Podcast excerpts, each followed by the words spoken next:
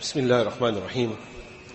الحمد لله وكفى والصلاة والسلام على المصطفى.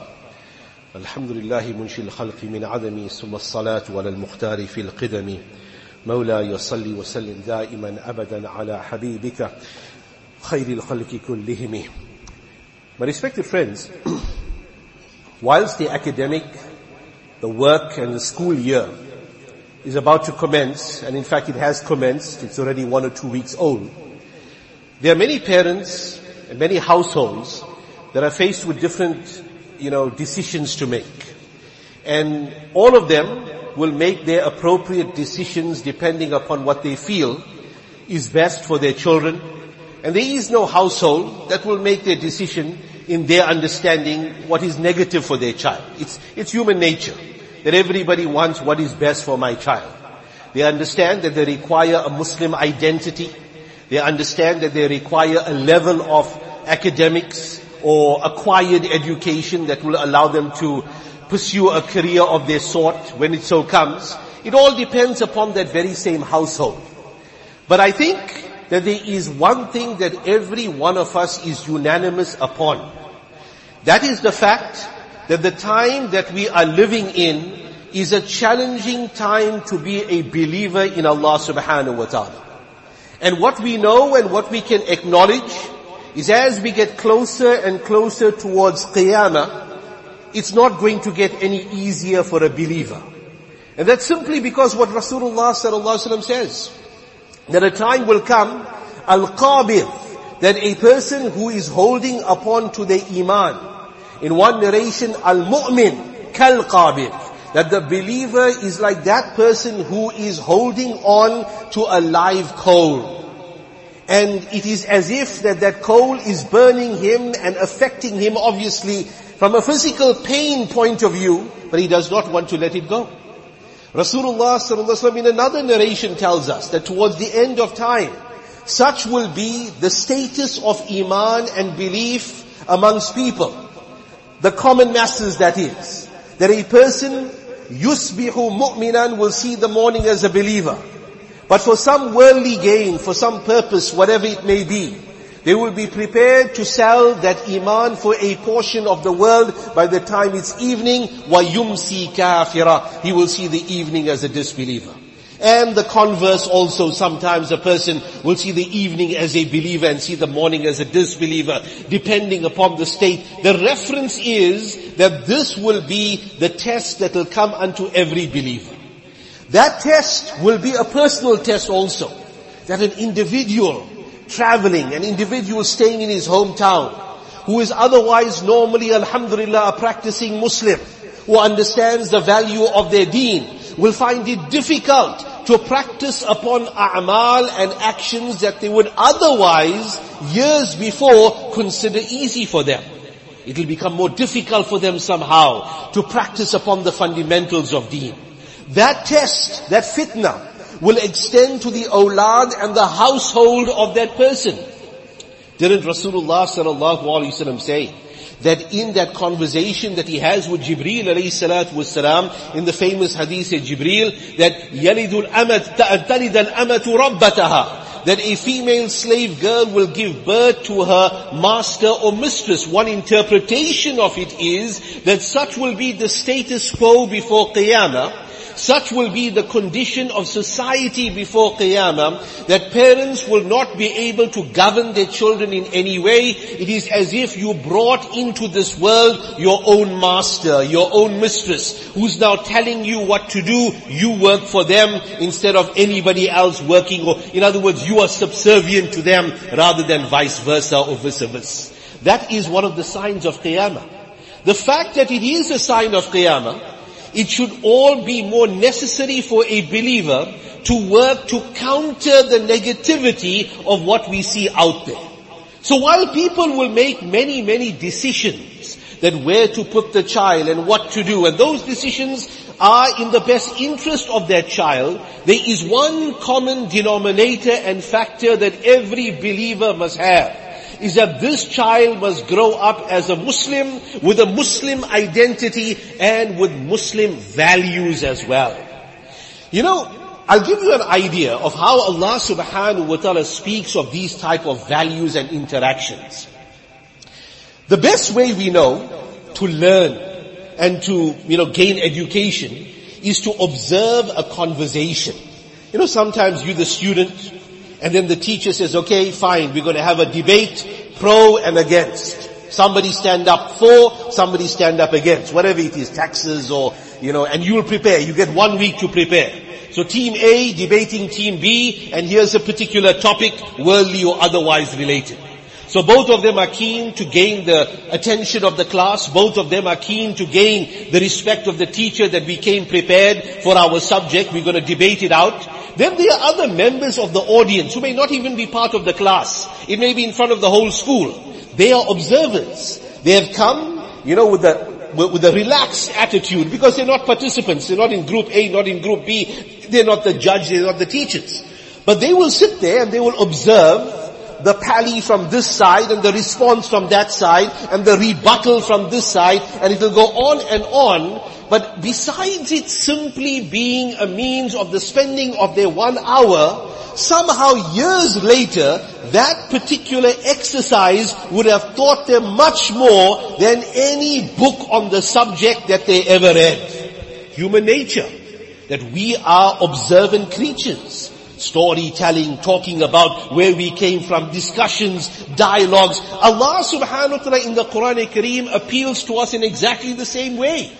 That Allah subhanahu wa ta'ala includes inside there dozens of conversations, sometimes between friends, sometimes between an enemy and a foe. And you know of the most often repeated genre or type of conversations that Allah subhanahu wa ta'ala has in the Quran Kareem, you know what that is? Father and son. Yusuf alayhi salatu was salam, Yaqub alayhi salam. Luqman alayhi salatu was salam and his son various other references of father and son here and there. But the two long ones, which represent, you know, where Allah subhanahu wa ta'ala says, Ahsanul Qasas, and where an entire surah is named after Surah Luqman, which covers a good portion of the juz of the, you know, of the, uh, of, of, of, the, of the chapter itself, Allah subhanahu wa ta'ala refers inside there a father and a son discussion. That's not the only parental discussion that takes place. Yaqub alayhi salam and his, you know, awlad and his sons. Ibrahim alayhi salatu wasalam and Ismail alayhi salam, that oh my dear son, I saw in a dream, anni adbahuk, that I am slaughtering you, fandur mada tara. Father and son.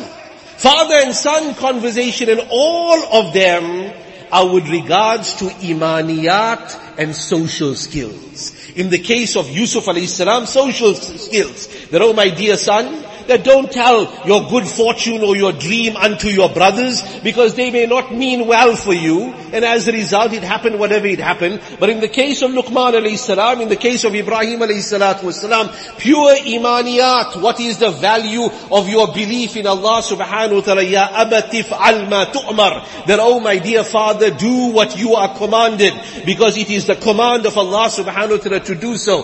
This very approach that Allah subhanahu wa ta'ala presents unto mankind in the fountain of wisdom. There is no greater wisdom than the book of Allah subhanahu wa ta'ala. It is preserved by Allah, protected by Him, and there can be no change and it, it represents the fakhr or the pride of this ummah till the end of time. You'll pick up 50 different versions of the Bible. You'll pick up dozens of different versions of the Talmud or the Torah, the Jewish holy text. But you can only pick up one copy of the Quran Kareem that may be recited by way of the, you know, of, of the pronunciation differently, but by way of its writing and meaning exactly the same. The book of Allah subhanahu wa ta'ala. And Allah subhanahu wa ta'ala appeals to the father and the son conversation inside there where the father is telling the son that, oh my dear son, la tushrik billah. What does Luqman the wise tell his son? That, oh my dear son, la tushrik billah, do not ascribe partners with Allah subhanahu wa ta'ala. Now one may think that obviously Luqman alayhi salatu wasalam is a believer in Allah subhanahu wa ta'ala. His son being a young man is from the household of a Muslim father, Luqman alayhi salam. Here's the father, here's the son. Why would the father specifically tell the son, oh my dear son, fine, we are Muslims, but I'm warning you, La tushrik billah. Do not ascribe partners to Allah subhanahu wa ta'ala. What's the, the lesson for the reader of that particular surah, Surah Luqman? The lesson is that the father and the son conversation and lesson starts from the very basic and you do not take it for granted that the basics are known that in my household everybody knows to eat with the right hand. Therefore we don't need to revise the lesson any longer. Everybody knows that you need to enter the toilet like this, exit like this. They were taught like that by the institution. It doesn't need to be revised any longer. The fact that he's telling his son the basic fundamental of deen, it is an injunction and an instruction unto the ummah that the basics shirk and belief in Allah subhanahu wa ta'ala must consistently be memorized and consistently be revisited even in a house where everybody is reading tahajjud for that matter. Even in a house where everybody is fasting Monday and Thursday, where everybody is doing sunnah and even mustahabbat seems to be the order of the day. But the fundamentals of deen need to be revisited as often as possible so that they will remain reinforced and reinforced over and over again. Don't ascribe partners to Allah subhanahu wa ta'ala. Then he tells his, you know, his son, that even if you now search for that single mustard seed, fi sakhratin in the middle of a rock, the day will come that Allah subhanahu wa ta'ala will bring a seed that is inside a rock fort. You know what he's teaching his son? Nothing about botany or geography or science, seed and a rock and this and that. He's teaching his son something more beyond that. There's something hidden inside that discussion. He's teaching his son accountability. That you can think that you can hide your secret somewhere here and there. Put it in a rock and the rock is in the middle of the bush or the desert somewhere. It's sealed. It's never ever going to come out. Allah subhanahu wa ta'ala will bring it where He tells His son, Allah subhanahu wa ta'ala will bring it forth, shows, and He's telling His son that Allah subhanahu wa ta'ala in this world or in the hereafter has created something like accountability. So even if that seed be in the middle of a rock, the day will come that the rock will disintegrate. The seed will germinate and grow after hundreds of years because it has remained sealed and protected inside there. It will do its job just like that, anything that you may conceal in this dunya, in this world, will either be exposed now or in the hereafter. It is but the choice of Allah subhanahu wa ta'ala who is as-sattar and the coverer, who will do so in private, in camera as they say, so that you will not be exposed, but the day will come that you will have to acknowledge everything that you try to hide. This is a lesson that he's telling his son. A social lesson, a lesson of imaniyat. That's why an interesting scholar, you know, once a scholar, I remember years back giving a talk on the raising of children and making right choices for them, says that, you know what? The first child every man needs to raise is a child inside him. That child inside him needs to become a mature human being. And then you worry about the child that Allah subhanahu wa ta'ala gave you to raise that child. Because if you're an accountable individual, a person who now knows that every secret of mine will be exposed. Therefore, the direction of my life needs to be in accordance to the deen of Allah subhanahu wa ta'ala. That type of father who understands the level of accountability in this world will become the best of father, fathers because he has now looked after his own inner child. He knows there's no ducking and diving. He knows that ultimately Allah subhanahu wa ta'ala will bring forth whatever secret there may ever be in this dunya, in this world. So these are the father and son conversations that Allah subhanahu wa ta'ala has in the Quran as a lesson for us. That what did the fathers who were Anbiya alayhi salatu wasalam, who were the very best of the generation that they lived in, the very best that humanity could have ever produced, what type of values did they instill unto their child? They did instill unto their child the wisdom of speech and not to expose everything for that matter.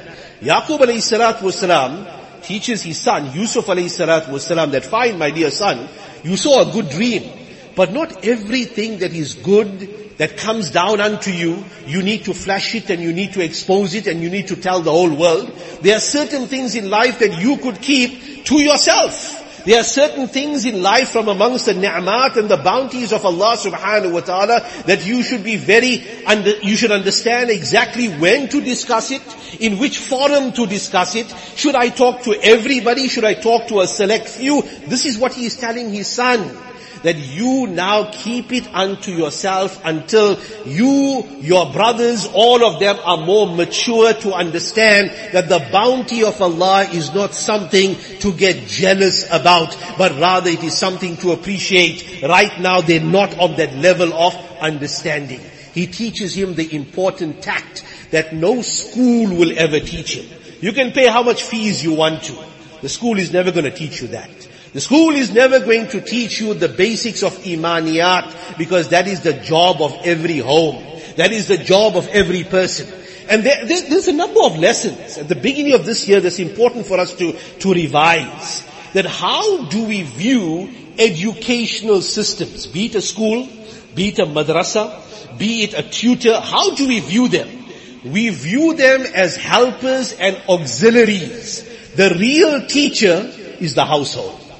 The real teacher is the mother and the father.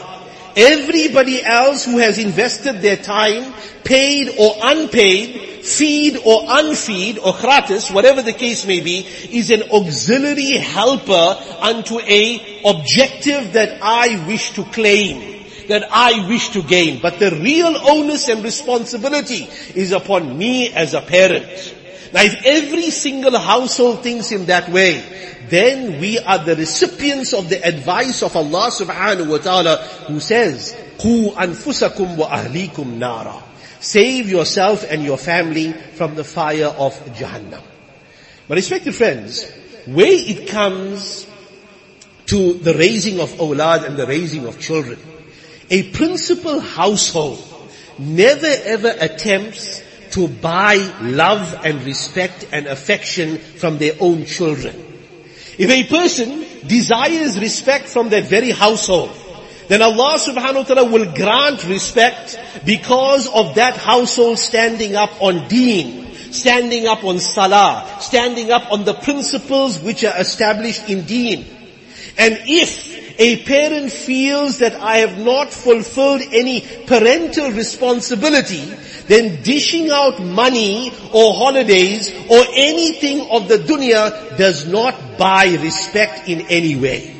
At the most, or at the worst rather, should I say the worst, what it does do is that it reinforces a negative lesson. That whenever I do something wrong, all I need to do is to put my hands in the pocket and make it right. So that same lesson goes as a young man. You know what? I wasn't driving correctly. Al-iyadu billah. I need to put my hand in my pocket and make it right when I'm pulled over. Al-iyadu billah. I am not faithful to my wife. All I need to do is to put my hand in my pocket, pull out some gold, pull out some bullion, pull out some diamonds and it's all sorted. I can carry on with my negative lifestyle one side and everybody will be happy because I've bought my way out of that problem. I've bought my way out of that issue. Where does this negative lesson start from? It starts from those very same observances. That when you observe, a senior in your household knows that you know what, I'm not the best person, I've got too many faults, I don't want to acknowledge it, I would rather keep my own children uh, you know, fictitiously respectful of me because I buy them the things of this dunya, buy them the things of this world. That simply now in continues the negativity which is seen generation to generation and there is never any positivity that comes out of there.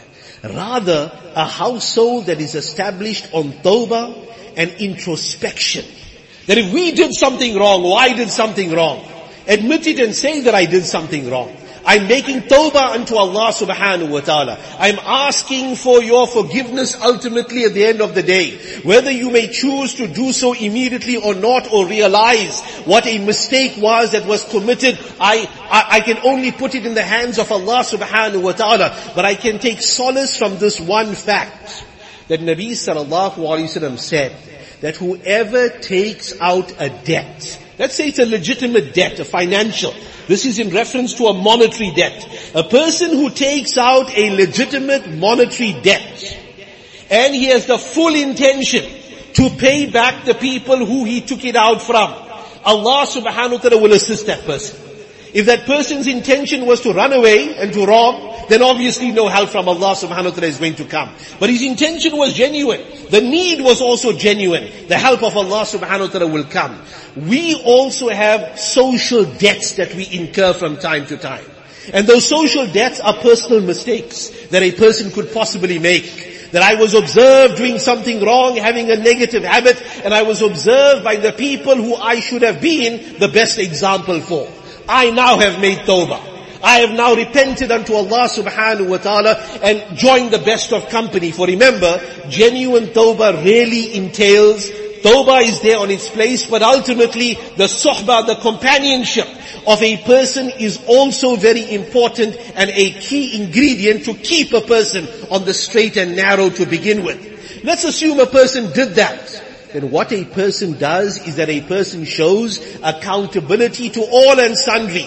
That that is a social debt that I need to pay. My trust is in Allah subhanahu wa ta'ala who knows my sincerity. If that person be genuinely sincere, then the very same people who ran away far, Allah subhanahu wa ta'ala will bring them back. Allah subhanahu wa ta'ala will bring them back because this is the system of Allah that every person is born upon a fitrah. The fitra and disposition of a child is to gravitate towards the parents no matter what they did. The fitra of a mother is to forgive the son and the daughter no matter what they did. Hindrances are there. But if that tawbah and if that, you know, if that acknowledgement also goes with that individual, then that fitra and the quality of, of inclination will now return once again. In conclusion, my respected friends, my respected brothers and listeners, at the beginning of the year, when those choices are made, that I'm putting my child in this particular institution, Alhamdulillah, put your trust in Allah subhanahu wa ta'ala, but acknowledge the fact that that institution can only do so much for me. Ultimately, the real teacher is myself. And that institution will do their level best. But when that child is under my roof, for an X number of hours, which is the majority, I need to reinforce the lessons of what it means to be a good Muslim. And I need not be an absent parent. Dropping off my child at 4.35 am in the morning for a Hifz class is not the job of his mother and his auntie and his grandmother. It is the job of the father now if that father is too busy in the Premier League and all the leagues every night and he is now into every single competition that takes place, where do you expect him to be driving straight at five o'clock in the morning, which is actually Fajr time anyway? But if that father acknowledges that the drop off, the pickup, the sabak, all of that there is my responsibility because simply this child is not a trophy child. That at the end of the completion of Hifz or the Alim course, I'm holding up a trophy. I've got one Maulana in the family, I've got one Hafiz in the family. There are no trophies. People are not trophies. But rather they are part of the effort itself. And the effort warrants every single time expenditure every day of the week, be it on a holiday as well and the responsibility, the physical responsibility and the dua responsibility of making dua for the hidayat and guidance and ultimate success is the father's responsibility and the mother, but primarily qu anfusakum is directed towards the male gender first. That you take that responsibility of ensuring that my household, at least if doesn't produce a hafiz, doesn't produce an alim, produces a jannati, which is our responsibility. Produces a person who is liable and welcomed in paradise in Jannah, which is the ultimate responsibility of the household of every believer. Everything else is an extra. But the primary responsibility is the basic requirements of what a Muslim needs. Wa alhamdulillah.